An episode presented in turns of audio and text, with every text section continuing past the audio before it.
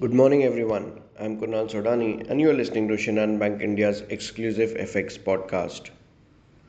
Oil prices continue to slide to its lowest level since the start of the year in volatile trading session after US government data showed an unexpectedly large build in fuel stocks, feeding fears about demand in the market already spooked by an uncertain economy.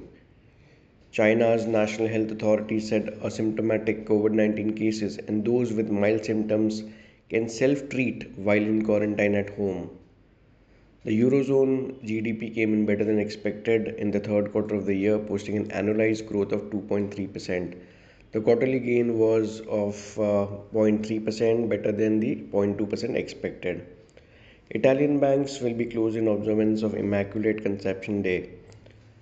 Russian President Putin said that the threat of nuclear war is on the rise. He added they have the most advanced weapons, but they don't want to use them. He considers it possible using nukes as a response to an attack. The Bank of Canada hiked its benchmark overnight interest rate by 50 basis points yesterday to 4.25%, the highest level in almost 15 years, and signaled the tightening campaign was near an end.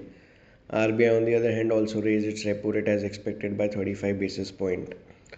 Uh, all in all, dollar index have cooled off. Uh, U.S. Treasury yields and softer U.S. data favored broad-based U.S. dollar weakness. Uh, dollar index trading around 105.15 odd levels. Brent crude prices around $78 per barrel.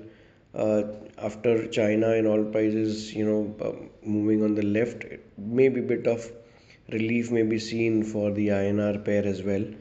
Uh, overall, the expectation for the day is 82.10 can act as a support, while 82.65 may act as a resistance for the day. So that's all from my side, friends. Wishing you all a very happy and energetic day. Thank you.